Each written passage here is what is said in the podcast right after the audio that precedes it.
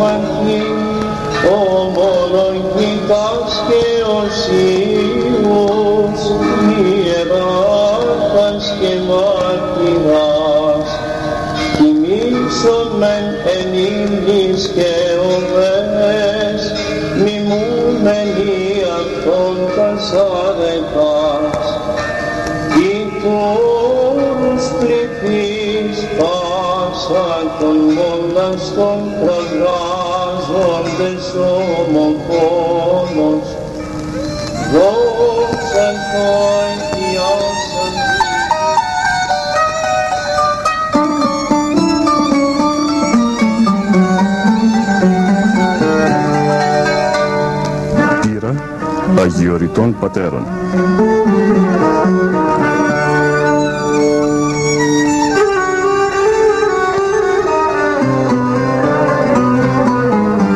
Βοήσιοπης στον παράδεισο της Αθωνικής Ερήμου όπου διδάσκει ο Άθος με τη μυστική γλώσσα των πατέρων του.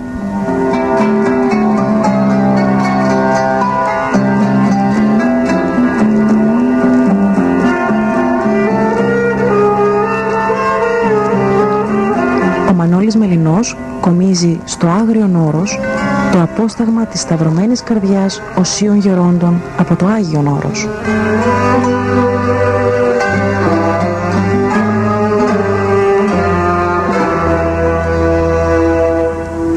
Χαίρετε αγαπητές και αγαπητοί μου φυλαγιορείτε ακροατέ. Θα διαβάσουμε στην αρχή της εκπομπής μας από το βιβλίο «Πύρα Αγιοριτών Πατέρων» ένα απόσπασμα και στη συνέχεια, αφού δημιουργήσουμε το κατάλληλο πνευματικό κλίμα, θα παρακολουθήσουμε την επικοινωνία, την συνομιλία με τον γέροντα Ιωακήμ, τον Αγιορείτη, ο οποίος θα συνεχίσει και σήμερα από τη συχνότητα του ραδιοφωνικού σταθμού της Εκκλησίας να μας χειραγωγεί εις Χριστόν.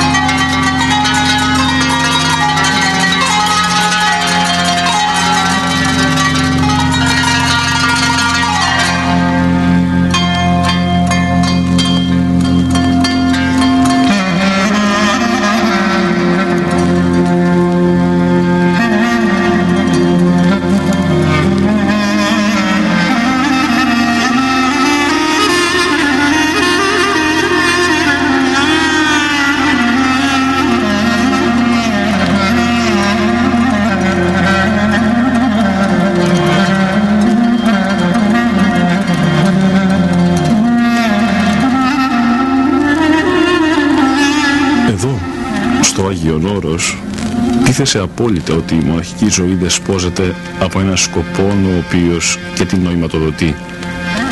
Την αναζήτηση του Θεού. Ο μοναχός έχει αποχωριστεί από όλα για να μην έχει εμπόδια στο δρόμο του προς τον Θεό. Γι' αυτό αποχωρίζεται και από τα πλέον πολύτιμα. Στα πλαίσια της ασκήσεως δεν αποχωρίζεται από τα κτίσματα απλώς, αλλά και απογυμνώνεται από τον εαυτό του. Ο μοναχός οφείλει να χωριστεί από όλα αυτά σαν να είναι νεκρός. Ο Απόστολος Παύλος το λέει «Απεθάνετε συν το Χριστό από των στοιχείων του κόσμου τούτου. Τα άνω φρονείτε, μη τα επί της γης. Απεθάνετε γάρ και η ζωή ημών και κρυπτε συν το Χριστό εν το Θεό». Μέσα σε αυτό το πλαίσιο αντιλαμβανόμαστε την οικειότητα τόσο των παλαιών όσο και των συγχρόνων μοναχών με τον θάνατο. Ο Άγιος Αντώνιος δεν πήγε να εγκατασταθεί σε σπήλαιο, αλλά σε τάφο. Πολλοί μοναχοί της Αιγύπτου και της Παλαιστίνης θα τον μιμηθούν. Και εδώ στο Άγιον Όρος σήμερα υπάρχουν οι έγκλειστοι, πρότυπα της αθωνικής ασκήσεως. Σάρξ και αίμα δεν μπορούν να κληρονομήσουν την Βασιλεία του Θεού. Εάν υποφέρουμε, εάν πεθάνουμε μετά του Χριστού, θα βασιλεύσουμε μαζί Του. Ως της θέλει ο πίσω μου ελθύ μου, απαρνησάς το εαυτόν και αράτω τον σταυρόν αυτού και ακολουθεί το μη, μας λέγει. Εάν ο μοναχός δεν ζει μια νεκρή ζωή, δεν είναι μοναχός.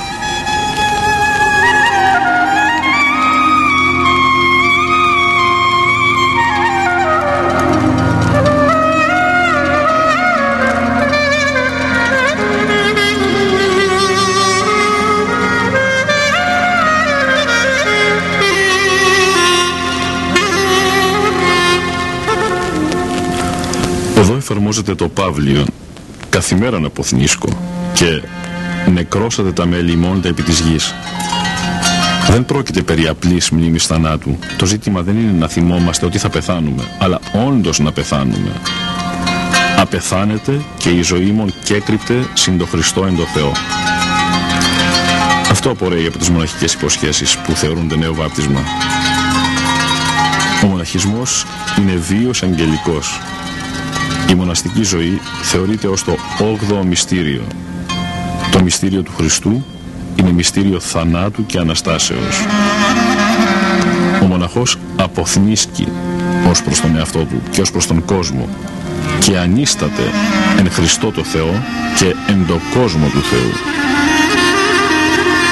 Ο μοναχικός βίος είναι το μυστήριο της πλήρους αφιερώσεως στον Θεό του ανθρώπου και της υπάρξεώς του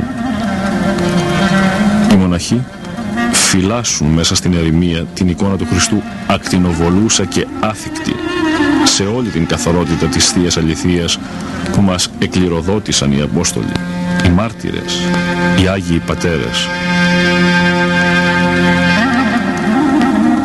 Όταν έλθει η ώρα θα την αποκαλύψουν στον κλονισμένο κόσμο. Γι' αυτό λέμε ότι ο μοναχισμός είναι μυστήριο και προσθέτουμε τύπος του μέλλοντος αιώνος, ο οποίος τυλαυγός σηματοδοτεί την πορεία της Εκκλησίας μας.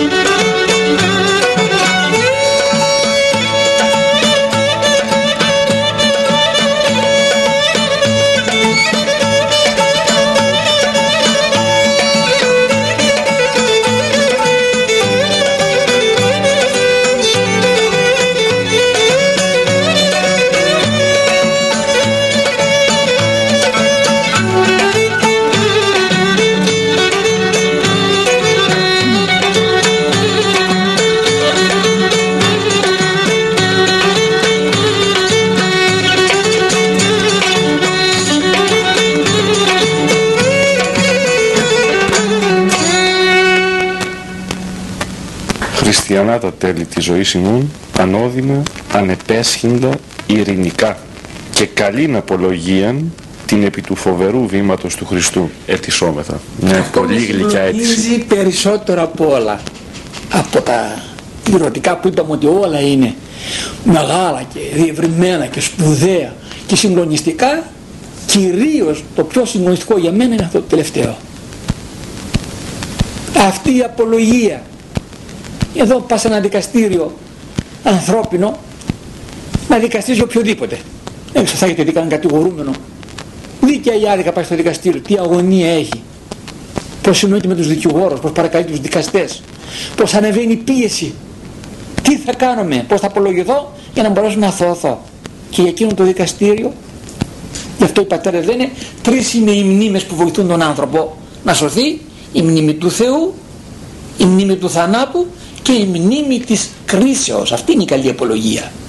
Αν δεν έχω απολογία, και τι είναι καλή απολογία, όταν είναι καλή απολογία, να έχω κάνει δηλαδή, τέτοια ζωή, τέτοια έργα, Να είναι σύμφωνο με το θέλημα του Θεού, ώστε να πω Θεέ μου, όπως με ήθελες έτσι ήμουνα. Κάνε μου ό,τι θέλεις. Πάλι σε παρακαλώ κάνε μου ό,τι θέλεις. Και ο Κύριος θα κάνει αυτό που πρέπει. Θα σώσει αυτούς που ήταν σωστοί.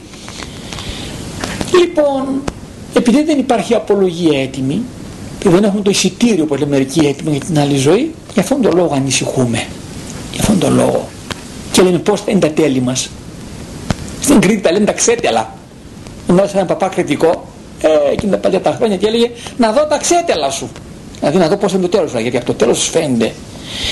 Ο οσιακό τέλος, Άγιο τέλος, έχουν οι Άγιοι άνθρωποι. Δηλαδή και εκείνη τη στιγμή ακόμα φαίνεται ότι οι άνθρωποι αυτοί ζήσανε μετανία και είχαν αρετές μεγάλες και χαρίσματα και τελειώνουν ειρηνικά τη ζωή τους. Και βλέπεις έναν που είναι μέσα στην αμαρτία και το τέλος το ακόμα το δείχνει. Λοιπόν, τα τέλη μας να είναι χριστιανικά και μου αρέσει η λέξη ανεπέσχυντα. Να μην τρέπομαι για αυτά δηλαδή. Το τέλος μου να μην με ντροπιάσει. Να μην τυχόν και κάνω εκείνη την ώρα κάτι δηλαδή και δουν και οι άλλοι, ο αλίμονο, εκείνη την ημέρα βίβλοι ανοιγήσονται και τα κρυπτά θα γίνουν φανερά. Δεν κρυπτώνει υπό τον ήλιο. Ημέρα, τη ημέρα εκείνη, αν αυτό μόνο το έχουμε στο νου μας διαρκώς, ότι εκείνη την ημέρα θα γίνουν όλα φανερά, δεν φαντάσου, κάτι που κρύβει η γυναίκα από τον άντρα της, ολόκληρη ζωή. Την ημέρα της κρίσεως θα γίνει φανερό. Μπα, πες το μαντίλι, τι είχε μέσα για το ξέρα. Ε; Κρύβεσαι από τον κόσμο. Εν εκείνη την ημέρα κρυπτών δεν θα υπάρχει τίποτε.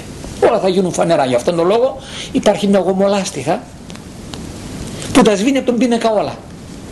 Η μετάνια, αυτό που εμείς στα μοναστήρια θα το δεις σε πολλά σημεία. Εδώ μπαίνοντας εδώ που είμαστε, εδώ, λίγο παρέχω στην πόρτα, υπάρχει μια πινακίδα. Αν πεθάνεις πριν πεθάνεις, δεν θα πεθάνεις όταν θα πεθάνεις. Σε καταγωνία είναι γραμμένο. Να μας υπενθυμίζει τους μοναχούς έγκαιρα. Έγκαιρα να μετανοήσουμε, να αλλάξουμε, να κάνουμε την απολογία, ώστε μπορεί να έρθει ευνίδιο ο θάνατος. Δεν ξέρεις. Γίνεται ένα τύχημα, γίνεται κάτι. Τώρα τα καρδιακά και τα εγκεφαλικά και ο καρκίνος θερίζουν τον κόσμο. Γιατί λοιπόν εγώ να έχω την ελπίδα ότι θα ζήσω πολλά χρόνια, από τώρα, από αυτήν την ώρα ετοιμάζω την απολογία μου. Καλή απολογία με καλά έργα, με μετάνια, σβησμένα όλα, μέσα στην εξομολόγηση στο σβηστήρι αυτό, το ομολάστηκα αυτή, και τότε δεν έχουμε να φοβηθούμε τίποτα από εκείνη την ημέρα. Οποία ώρα και ημέρα τότε, θυμάστε το τροπάριο, οποία ώρα και ημέρα. Σε αυτούς που δεν μετανόησαν δηλαδή. Γιατί για τους άλλους δεν τρέχει τίποτε. Όλα καλά. Μακάρι για μένα που τα λέω αυτά τα λόγια εμπλήρη επιγνώση ότι και εγώ δεν είμαι έτοιμος ακόμα και δεν έχω το εισιτήριό μου και δεν έχω την απολογία μου μακάρι τα τέλη μου να είναι ανεπέσχυντα και ειρηνικά και η απολογία μου είναι καλή που επί του φοβερού βήματος του Χριστού τι είναι το βήμα του εισαγγελέα και του προέδρου του δικαστηρίου; Πως θα περιγράφει εκείνο το Ευαγγέλιο της ειρηνής ε, δεν θυμάστε; Ο Δευτέρας Παρουσίας. Της Δευτέρας Παρουσίας. Πω πω τι εφικτώνει όταν έρθει ο Κύριος επί θρόνου. Διάβασα κάπου και θα το έχετε ακούσει κι εσείς γιατί στο θρόνο το δεσποτικό σε εκκλησίες δεν έχει καντήλα. Όταν μου το είπα λέω για να μπει στο κεφάλι του δεσπότη γιατί θα κουνιόταν το δεσποτικό πως εκεί να πέσει το λάδι πάνω του και να τον λερώσει τη μήτρα και τα, τα ανθιά του. Όχι. Άκουσα μια ερμηνεία πάρα πολύ ωραία. Λέει διότι παριστάνει τον θρόνο του βασιλέως Χριστού εν ημέρα κρίσεως. Θα έρθει επί του θρόνου ο Κύριος. Εκείνη την ημέρα δεν θα υπάρχει ώρα πλέον για έλεος. Είναι δίκαιος ο Θεός πλέον πάει το έλεος. Η δικαιοσύνη θα για αυτόν τον λόγο λέει δεν έχει καντήλα εκεί επάνω. Είναι μια ερμηνεία κι αυτή. Αλλά πολύ εντύπωση μου έκανε λοιπόν όταν έρθει ο Κύριος εμείς να είμαστε έτοιμοι. Μπορεί και ευνηδίως.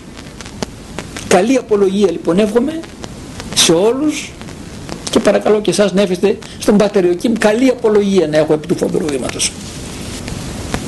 Σε αυτό το σημείο αγαπητές και αγαπητοί μου φυλαγιορείτε ακροατέ νομίζω ταιριάζει απόλυτα να ακούσουμε ένα άσμα, έναν ύμνο η στίχη του οποίου εγγράφησαν από τον Άγιο Σιλουανό τον Αθωνίτη. Έχει τίτλο «Δίψα Θεού» ψάλεται σε ήχο πλάγιο του πρώτου και οι στίχοι έχουν ως εξής. «Διψά η ψυχή μου των Κύριων και με τα δακρύων ζητώ Αυτόν. Πώς να μη σε ζητώ; Σύ πρώτος με εζήτησες και έδωκας εις εμένα γευθώ της γλυκύτητος του Πνεύματος του Αγίου. Και η ψυχή μου σε ηγάπησεν έως τέλους. Των πρώτων χρόνων της ζωής μου στο μοναστήριον η ψυχή μου εγνώρισε τον Κύριον και τούτο έμαθον από το Άγιον Πνεύμα ότι πολύ αγαπάει μας ο Κύριος.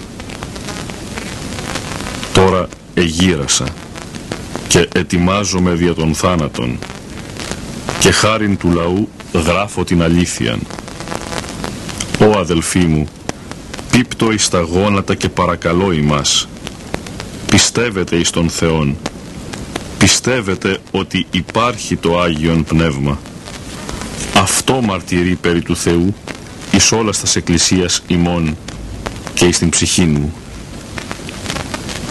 Είμαι μεγάλος αμαρτωλός και όμως είδα την άμετρον αγάπην και το έλεος του Κυρίου επεμέ. Το ηλαρόν και πράον βλέμμα του Κυρίου έθελξε την ψυχή μου. Ω η αγάπη του Κυρίου, δεν έχω δυνάμεις να περιγράψω αυτήν, διότι είναι απείρως μεγάλη και θαυμαστή. Δεν δύναμαι να σε λησμονήσω. Σε νοσταλγεί η ψυχή μου, Κύριε, και με δάκρυα σε ζητώ.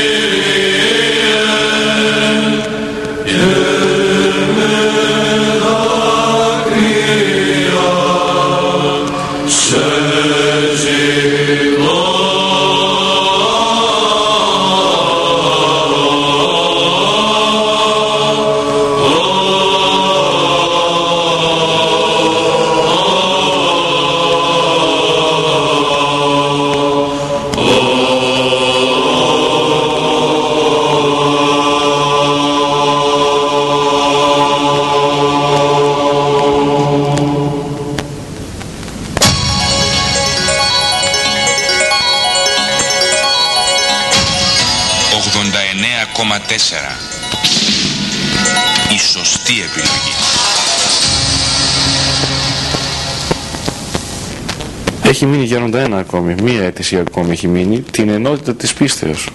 Ναι.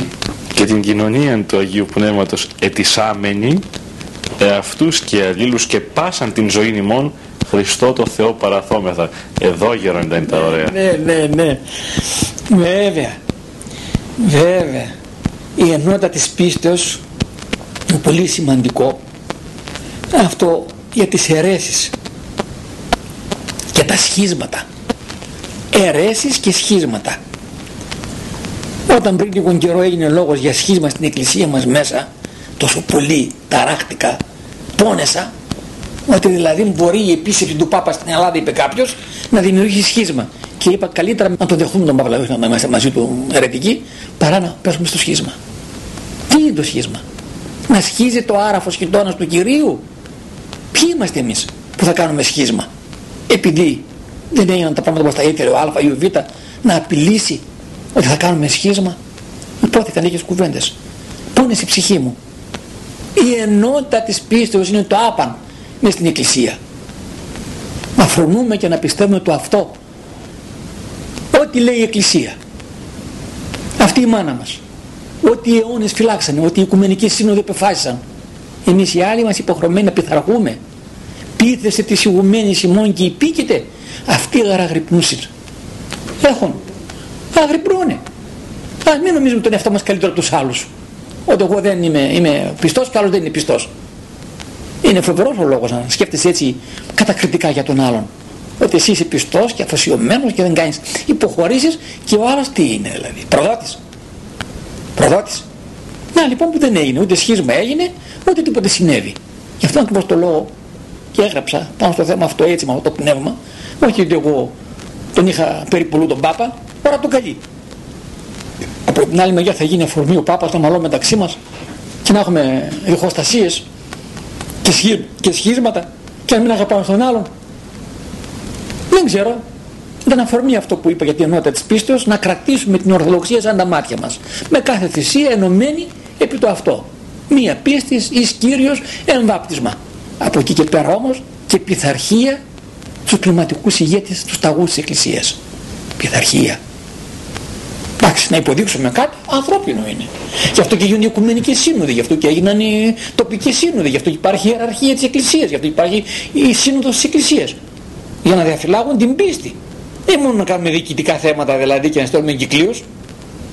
Η διαφύλαξη της πίστης, αυτόν τον θησαυρό, αυτό το, το διαμάντι που το διαφύλαξαν οι αιώνες με τόσες θυσίες, με τόσα αίματα, να το διαφυλάξουμε. Αλλά για να μπορούμε να διαφυλάξουμε τον θησαυρό πρέπει να είμαστε ενωμένοι η ενότηση της πίστεως είναι το πρώτο ύστερα έχετε η άλλη ενότηση σε άλλα θέματα ενότητα στην, στα εθνικά θέματα ενότητα στα αλλά πρώτη στα πάντων, γι' αυτό η Εκκλησία έβαλε τελευταίο αυτό και είναι μεγάλο, μεγάλο θέμα, είναι μεγάλος θησαυρός είναι η πίστη. Γι' αυτό έβαλε τη ενότητα της πίστεως. Όσον αφορά το άλλο, εαυτούς και αλλήλους και πάσαν τη ζωή ημών, Χριστό το Θεό παραθόμεθα. Όχι να παραδώσει τον εαυτό σου εδώ και εκεί αλλού. Μόνος στο Θεό.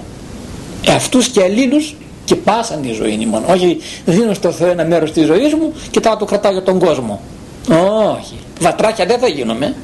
Ο βάτραχος λίγο είναι στο νερό και λίγο είναι στην στεριά. Και εδώ κοάζει και κυλερώνει.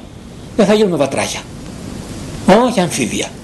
Θα είμαστε με το Θεό σε όλα, κάθε ώρα και στιγμή δηλαδή η πάσα ζωή μας να είναι παραδομένη στο Θεό. Ε, τότε είμαστε και χριστιανοί και τότε ελπίζουμε και στη Βασιλεία του Θεού. Αν έχουμε κρατούμενα, όπως έλεγα σε κάποιον, ήθελα να κάνει πολιτικό γάμο. Ε, με τα ζόρια η μάνα τον έστειλε σε μένα. Πει ό,τι είπε ο πατέρα εκεί Εγώ δεν θα έρθω στο γάμο. Άμα δεν με πει ο πατέρα εκεί να έρθω στο γάμο σου, εγώ δεν έρχομαι στο γάμο σου, στον πολιτικό γάμο. Έτσι είπαν του πει. Οπότε αν να έρθεις σε μένα, πες την βρεκάτη της μπάνα μου να έρθεις στον πολιτικό γάμο. Παιδί μου, λέω εσύ από την, από την πίστη που έχει 7 μυστήρια, τα κάνεις 6. Κεφαλονίτικος παπάς από την Πολύ Σοφία, τα 12 Ευαγγέλια, τα με 13. Για εδώ, αυτός τα αύξησε ή τα λάτωσες. Ποιο δικαίωμα. Είναι μυστήριο μέγα. Πώς εσύ λοιπόν καταργείς αυτό το μυστήριο; Μα έχει μάκια μου, θα κάνεις θρησκευτικό γάμο. Αλλιώς δεν μπορείς να κοινωνήσεις. Δεν μπορείς να είσαι μέσα στην εκκλησία. Δεν είσαι πια ορθόδοξος. Κάνοντα αυτή την αβαρία. Το πάσαν τη ζωή μου σημαίνει σε όλες τις λεπτομέρειες. Σε όλες, ναι, η εκκλησία και η πίστη μπαίνει στις λεπτομέρειες της ζωής μας, όχι στα βασικά, στα, στα ορισμένα μόνο. Σε όλα. Όχι, εμένα μου αρέσει αυτό από την Ορθοδοξία, λέει κάποιος. Μπα και το άλλο. Θα κάνει δικό σου Ευαγγέλιο, θα κάνει δική σου θρησκεία. Τι είναι που κάμισο, θα το αλλάζουμε; Ήφασμα θα το κόβουμε πως θέλουμε; Όχι. Ό,τι λέει αυτή, και αυτή είναι η εκκλησία η πάνω μας. Αυτό λέω κι εγώ. Σας το είπα καμιά φορά αυτό. Ναι, το. Ότι ήρθε ένας στην Ελλάδα ένας τουρίστας που ήξερε ελληνικά και μιλούσε με έναν ζωμπάνο Έλληνα ο οποίος λέει την πλάτη του την είχε ακουμπισμένη σε ένα εξοκλήσι και είχε τη φλογέρα γραφικά εκείνα τα χρόνια τώρα τα τραντιστοράκια και έπαιζε τη φλογέρα και του λέει ο ξένος δεν μου λες Έλληνα λέει Γκρέκο Ορθόδοξος είσαι λέει ναι και τι πιστεύεις; Ότι πιστεύει και αυτή και έδειξε την εκκλησία. Λέει και αυτή τι πιστεύει; Ό,τι πιστεύω εγώ.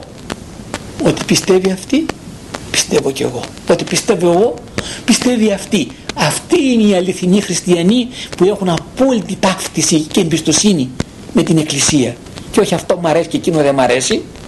Εγώ νομίζω λέει σε θέματα πίστεως εγώ νομίζω ότι αυτό δεν είναι σωστό. Τι λες; Έχεις γνώμη ε; Ο Μέγας Βασίλειος και ο Μέγας ο Ιερός Χρυσόστομος μου έγινες και ο Αθανάσιος. Και δογματίζεις. Όχι. Αυτά που βρήκαμε αυτά κρατάμε και είμαστε μέσα στο χώρο αυτών της πίστεως και της Εκκλησίας και δίνουμε εξ ολοκλήρου τα πάντα μέχρι λεπτομεριών στον Κύριο και έτσι υπάρχει ελπίδα σωτηρίας. Πολύ ωραίο αυτό το αίτημα είναι. Και πάσαν τη ζωή μόνο όταν λέει πραγματικά πρέπει να μας συγκρονίζει πάσαν τη ζωή μόνο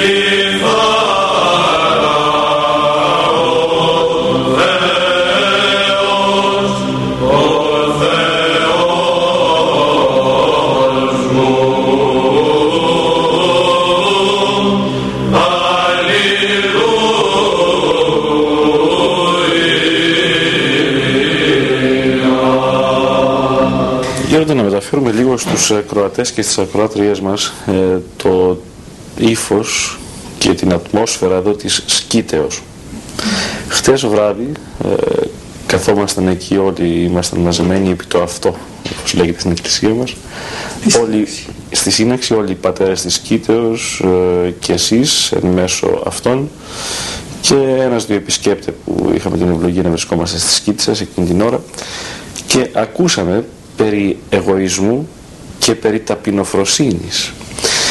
Το πάσαν την ζωή ημών, Χριστό το Θεό παραθόμεθα, χρειάζεται, προϋποθέτει ε, για να εφαρμοστεί για το ταπεινοφροσύνη, να, ο έως φόρος και το τάγμα του, από έπαρση, από ίηση έπεσαν. Άρα δεν μπορούσαν να είναι μαζί με το Θεό επειδή ήσαν εγωιστέ. Εμείς χρειαζόμαστε ταπεινοφροσύνη, επομένως ταπεινών φρόνημα για να είμαστε με το Θεό. Ας πάρουμε λοιπόν μια γεύση της χτεσινής συνάξεως της αδελφότητος, στην οποία επαναλαμβάνω παρέστη με χάρη τη Θεού. Είναι προνόμιο για εσάς που βρεθήκατε σε αυτή την όμορφη ώρα από όλο το 24ωρο εδώ της προσευχής και της διακονίας ξεχωρίζουμε αυτή την ώρα. Που είμαστε επί του αυτό; Ιδού δι τι καλόν ή τι τερπνών αλλή το κατοικίν αδελφούς επί του αυτό. Μαζευόμαστε το καλοκαίρι εκεί πίσω από το ιερό βήμα και είναι και συμβολικό ότι είμαστε πίσω από την Αγία Τράπεζα. Σε έναν πολύ ιερό χώρο έξω από την εκκλησία έχουμε κάνει εκείνο το λεγόμενο κρυφό σχολείο Όσοι δεν έχουν ένα στη σκήτη, ιδιαίτερα οι γυναίκες θα νοσταλγούν να καταλάβουν πώς είναι αυτό το κρυφό σχολείο.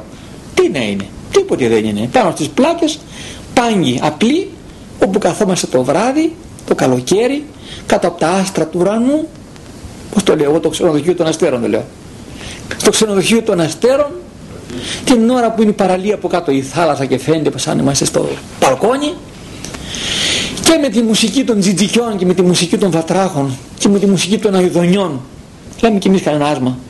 Και πλέκονται οι φωνές μαζί. Που λέγω όταν είμαστε μόνοι ψάλλουμε και ακούγεται στις τερματιές οι φωνές αντιλαλάει. Τι ωραία στιγμή είναι και μετά διαβάζουμε ένα κομμάτι από ένα βιβλίο. Κάνω κι εγώ μια ανάπτυξη μια ερμηνεία. Μερικές συμβουλές και οδηγίες στους πατέρες. Και με αυτήν την εμπειρία την οικογενειακή, την πνευματική τροφή γιατί έχουμε φάει νωρίτερα και κάνουμε και το απόδειπνο παίρνει και την πνευματική αυτή τροφή από τη δασκαλία του είπε γέρον. Είπε γέρον έχει ένα βιβλίο με τον τίτλο αυτό, είπε γέρον. Λοιπόν, ακούν οι πατέρες και τις συμβουλές και τις οδηγίες και έτσι αναπαυμένοι και ειρηνικοί πηγαίνουν να συνεχίσουμε στο ιδιαίτερο σκάμα, στο κελί μετά τον αγώνα. Τελειώνει η κοινή ζωή.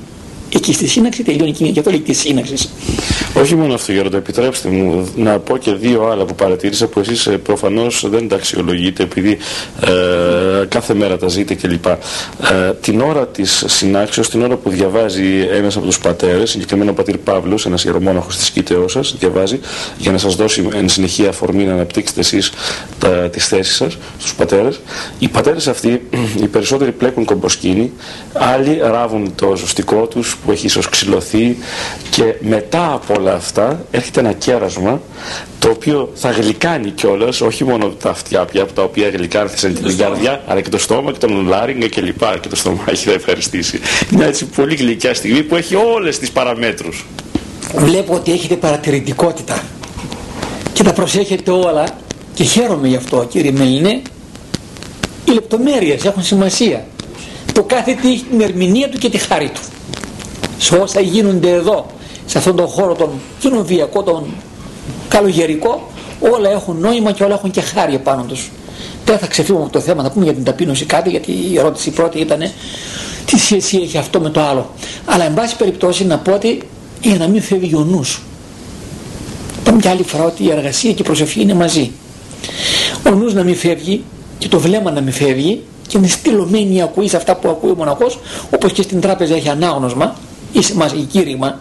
Κασέτα λειτουργία έχετε ακούσει πως είναι στην τράπεζα πως είναι και ακούνε οι πατέρες συνέχεια. Πρωί, μεσημέρι, βράδυ εκεί συνέχεια έχουν τη σημασία τους όλα. Έτσι ακριβώς και στην ανάγνωση αυτή που γίνεται στη σύναξη πρέπει ο νους να είναι εκεί καρφωμένος του μοναχού. Αυτά που ακούει για να τα καταλάβει κιόλας. και είναι και η εργασία αυτή ευλογημένη. Μας είναι έχουν αφήσει οι πατέρες. Το να πλέκει κόμπος είναι ο μοναχός στον ελεύθερο χρόνο του. Είναι να το πω μια ψυχαγωγία. Και μια, μια εικόνα που όλοι τη θαυμάζουν. Έρχονται οι επισκέπτες πόσο μα άρεσε ότι οι μοναχοί την ώρα της συνάξεως όλοι έχουν το κομποσίνι, το πλέκουνε και μερικοί μπαλώνουν τα ρούχα τους. Ναι, και αυτό γίνεται. Ευλογημένα χέρια αυτών των μοναχών από το, τη δουλειά, από τον γάμοντο της ημέρας. Ναι, είναι ευλογημένα τα χέρια από τον πατέρα μου που δουλεύουν. Και αν δεν δουλεύαν τα χέρια αυτά και τα χαραμοφάικα, να τη πει ποια χέρια είναι ωραία βαμμένα με νύχια, με τούτα, με τα άλλα, με πώς τα λένε αυτά, με μακιγιάζ, πώς τα λένε. Λοιπόν, και ο παππούς τι είπε; Για δείξτε μου ποια χέρια έχουν κάλο και είναι δουλεμένα εργατικά, αυτά είναι τα ωραιότερα χέρια. Ε, οι μοναχοί μου μέσα στη σκήτη εδώ έχουν όλοι ωραία χέρια. Κάνοντας το διαγωνισμό δεν μπορώ να πω, ε, όλων τα χέρια είναι ωραία, γιατί όλοι δουλεύουν εδώ. Και εγώ και ο γέροντας. Και τα δικά μου χέρια έχουν κάλο μέσα και είναι τα ροότερα χέρια. Τα οποία ευλογεί ο Θεός γιατί ο Θεός ευλόγησε πρώτα την εργασία. Έτσι είπε. Να εργαζόμαστε και να φυλάγουμε το περιβόλι της Παναγίας. Τώρα ας φύγουμε από αυτό όμως. Ωραία αυτή η εικόνα μου που έχετε παρατηρήσει και είναι ωραία, ωραία εικόνα είναι πραγματικά. Πιστεύω οι άγγελοι χαίρονται. Ο προφήτης Ηλίας περίπταται. Ο προφήτης Ηλίας την ώρα που μην κάνουμε αυτή τη σύναξη το, το ζούμε. Υπερίπταται. Είναι λίγο πάνω μας και χαίρεται και γαμαρώνει ότι στο δικό του καθίδρυμα μέσα μαζευόμαστε έτσι και διαβάζουμε και εξηγούμε και ψάλουμε και, και, και, και κάνουμε αυτά όλα και τελευταία δίνουμε ένα γλυκό να γλυκαθεί και το στόμα και πάμε έτσι στο, στο κελί μας. Λοιπόν να πούμε στο άλλο για την ταπείνωση που είπατε άλλο ταπεινολογία άλλο ταπεινοφροσύνη φρονό ταπεινά. Αν ο άνθρωπος δεν έχει ταπεινό φρόνημα τότε κινδυνεύει να γίνει θύμα του διαβόλου ο διάβολος που έκανε την επανάσταση λόγω του εγωισμού του, του εγωκεντρισμού του και έπεσε από τους ουρανούς και έγινε ως φόρος τώρα το μεγαλύτερο πειρασμό που φέρνει τους ανθρώπους και ιδιαίτερα τους μοναχούς είναι ο πειρασμός της υπερηφανίας. Ξέρεις εμείς κάνουμε προσευχές κάνουμε κομποσχήνια εμείς κάνουμε νηστείες εμείς δουλεύουμε αμέσως έτσι και σου βάζει τον πειρασμό του λογισμό. Άρα είμαστε οι καλύτεροι και όταν μας λέτε επένους για τη σκήτη πολλές φορές εγώ λέω μέσα μου σαν πως να μην ξέρουμε τον εαυτό μας. Ό,τι και να μας πείτε είμαστε τύπου αγωνιστές απλώς είμαστε. Δεν μας τίποτε παραπάνω. Έχει καλύτερα από εμά, έχει σκαλοπάτια ανώτερα. Ας συγκριθούμε με τους Αγίους και με τους Αποστόλους ιδιαίτερα των οποίων έχουμε τα ονόματα εδώ στη σκήτη είναι αποστολικά. Ποιον μπορεί να συγκριθεί από εμάς με τους Αποστόλους ας μην μένουν στα ονόματα μόνο. Λοιπόν εν πάση περιπτώσει το ταπεινό φρόνημα φέρνει τη χάρη του Θεού επάνω στον άνθρωπο. Ταπεινή δε δίδωση χάρη είδες χαριτωμένο άνθρωπο; Σίγουρα είναι ταπεινός. Αν δεν είναι ταπεινός δεν μπορεί να έχει τη χάρη πάνω του. Ό,τι είπε ο Κύριος. Η περηφάνης αντιτάσσεται ταπεινής δε δίδωση χάρη και πρώτη είναι η Παναγία σε αυτό. Η μάνα μας η γερόντισά μας εδώ στο Άγιον Όρος. Ε, η Παναγία είναι η πρώτη ταπεινή των ταπεινών. Ιδού η δούλη του Θεού. Γέννη το όμοι κατά το ρήμα σου. Είτε αμφιβολίες έφερε είτε αντιρρήσεις έφερε. Έριξε το κεφάλι κάτω η ταπεινή η Παναγία. Και όπως λένε οι ύμνοι της Εκκλησίας μας η Παναγία είναι ταπεινή. Υμνούμε και ογκομιάζουμε την ταπείνωση της Παναγίας. Επειδή ήταν ταπεινή έγινε Παναγία. Και είναι μητέρα του Θεού. Και μόνο η Παναγία και μήπως ο Χριστός δεν είναι το, το, το, το, πρώτο παράδειγμα της ταπεινώσεως, την άκρα ταπείνωση. Και μήπως οι Άγιοι, όλοι οι Άγιοι ταπεινοί. Συνεπώς, πολύ σωστά στο χτεσινό ανάγνωσμα, βέβαια ήταν η σειρά του, του βιβλίου εκεί και ήταν το κεφάλι που τα τελειώνει. Νομίζω ένα κεφάλι ακόμα είναι, να πούμε σε άλλο κεφάλι, σε άλλο θέμα. Λοιπόν, η ταπείνωση είναι το στεφάνι του μοναχού. Είδες μοναχός που δεν έχει ταπείνωση, στεφάνι δεν έχει. Αστεφάνοντος είναι. Σαν τους αστεφάνοντος που ζουν παράνομα τώρα, είναι μόδα. Και ζουν αστεφάνοντοι έξω, αντί να κάνουν γάμο για να πάνε το στεφάνι του ευλογημένο της εκκλησίας, το στεφάνι της νίκης και να είναι ευλογημένο αντρόγενο και ευλογημένη οικογένεια, συζούν παρανόμως. Αγελαίος έλεγε κάποιος. Συζούν αγελαίος. Τώρα μην ερμηνεύσουμε τη λέξη. Λοιπόν, έτσι και ο μοναχός που δεν έχει το στεφάνι της ταπεινώσεως ζει αγελαίος. Σαν την αγέλη δηλαδή. Γι' αυτόν τον λόγο είδες ταπεινό μοναχό εγγύης της σωτηρίας είναι.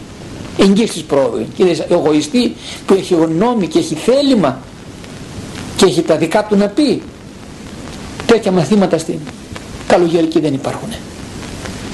Να τα αφήνουμε αυτά και να ακούμε τους πατέρες και να αγαπούμε την ταπείνωση. Εγώ λέω ότι το πρώτο σκαλοπάτι της πνευματικής ζωής. Αν δεν πατήσεις το σκαλοπάτι αυτό της ταπεινώσεως, σε άλλο σκαλοπάτι δεν μπορείς να πατήσεις. Πρώτα είναι η ταπείνωση και στην κορυφή είναι η αγάπη. Που λέει ο Απόστολος Πάπος, μύρον μπασόν αρετώνει η αγάπη. Ναι είναι η αγάπη, αλλά πρέπει να περάσεις μέσα από την ταπείνωση. Αν δεν είσαι ταπεινός, στην αγάπη δεν φτάνεις. Ή θα είσαι αρρωστημένη αγάπη. Νοθευμένη αγάπη. Πρώτα είναι η ταπείνωσης και μετά έχουν όλες οι άλλες αρετές. Είδες ταπεινό άνθρωπο, λέει ο Άγιος Κοσμάς ο Ετωλός. Άγγελο είδες. Είδες υπερήφανο άνθρωπο, διάβολο είδες. Μην του λες καλημέρα, λέει και μην περάσεις κοντά του. Πω, πω, πω άγγελος ο ταπεινός, διάβολος ο υπερήφανος. Διάλεξε και πάρει, στο χέρι μας είναι. Και επειδή, και αυτό το λέω, όταν μιλώ για την ταπείνωση, να μου ξεφύγει, η ταπείνωση και ο τάπητας έχουν την ίδια ρίζα. Την ίδια ρίζα έχουν η ταπείνωση και ο τάπητας. Ε, ο τάπητας διαμαρτύρεται τον πατάς. Είσαι ένα χαλάκι κάτω, έχουμε εδώ, δεν έχουμε τίποτα, εκεί έξω έχει. Το πατάς το χαλάκι διαμαρτύρεται αν είναι τα πόδια σου λερωμένα, ασκούπιστα, ακάθαρτα, ποτέ. Έτσι ακριβώς είναι ο ταπεινός άνθρωπος. Ποτέ δεν διαμαρτύρεται. Είμαι άξιος για όλα, ό,τι μου συμβαίνει, τέτοιος που είμαι καλά με κάνουνε. Πω πω. Λένε ότι ο ταπεινός μοιάζει με τη γη. Σαν το χαλί παρόμοιο. Η γη μπορεί να πάει κάτω από, από εκεί που είναι. Κατά γης. Λέει, πέφτεις κατά γης. Από τη γη και κάτω δεν έχει. Ε, λοιπόν. Αυτή είναι ταπείνωση και κάτω που το έχω παθήσει. Ταπεινός τελείωσε εκεί που είσαι. Και τους ταπεινούς τους ψώνει ο Θεός μετά. Πάσο υψώνει αυτόν ταπεινωθήστε και πάσο ταπεινώνει αυτόν ψωθήσετε. Εμείς ας αγαπούμε την ταπείνωση ας την εγκολποθούμε την ταπείνωση εγκομβόσαστε που λέει το τροπάριο να κουμπωθεί επάνω μας δηλαδή τη λέγεται την ιστία του τροπάριο και την ταπείνωση πηγαίνει. Να την κουμπωθούμε σε ένα ρούχο σφιχτά κολλημένο επάνω μας τώρα και της μόδας κάνουν τα ρούχα σφιχτά και τα κολλάνε πάνω τους και είναι ότι αηδία υπάρχει. Εμείς όμως την ταπείνωση θα την έχουμε ρούχο πάνω μας, κουμπωμένο καλά, να μην μας φύγει, γιατί αν ξεκούμποτο, με νεάρα και το παίρνει. Θα έχουμε κολλημένη πάνω μας την ταπείνωση και είναι η εγγύηση της πρόοδου και της σωτηρίας μας.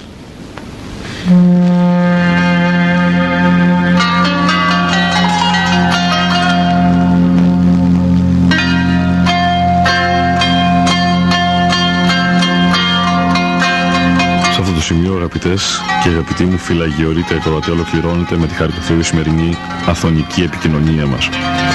Ευχαριστώ θερμός τον γέροντα Ιωακήμ, ο οποίος και πάλι είχε την καλοσύνη να μας χειραγωγήσει εις Χριστόν με τον άλατη ερτημένο λόγο του, τον βιωματικό. Ευχαριστώ όλες και όλους εσάς που είχατε την καλοσύνη να μας παρακολουθήσετε καθώς και τον συνεργάτη μου τον Παναγιώτη Γεωργακόπουλο ο οποίος υπεστήριξε τεχνικώς την επικοινωνία μας αυτή διαβάσαμε ορισμένα αποσπάσματα από το βιβλίο «Πύρα Αγιοριτών Πατέρων» που έχει υπότιτλο «Συζητήσεις σε μοναστήρια του Άθωνα». Αγαπητές και αγαπητοί μου φυλαγιορείτε ακροατέ, να είστε καλά πάντοτε. Χαίρετε.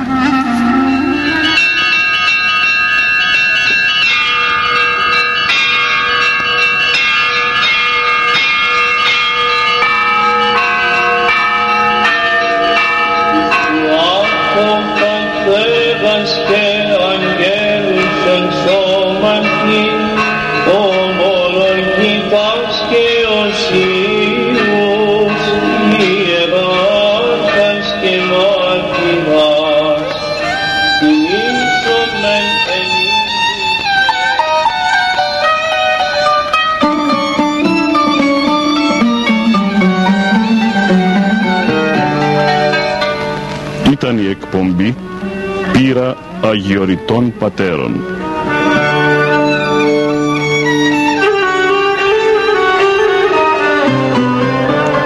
Ο Μανώλης Μελινός απετόλμησε να αποτυπώσει στα Ερτζιανά εις πνοές αιωνιότητος γερόντων όρους άθωνος.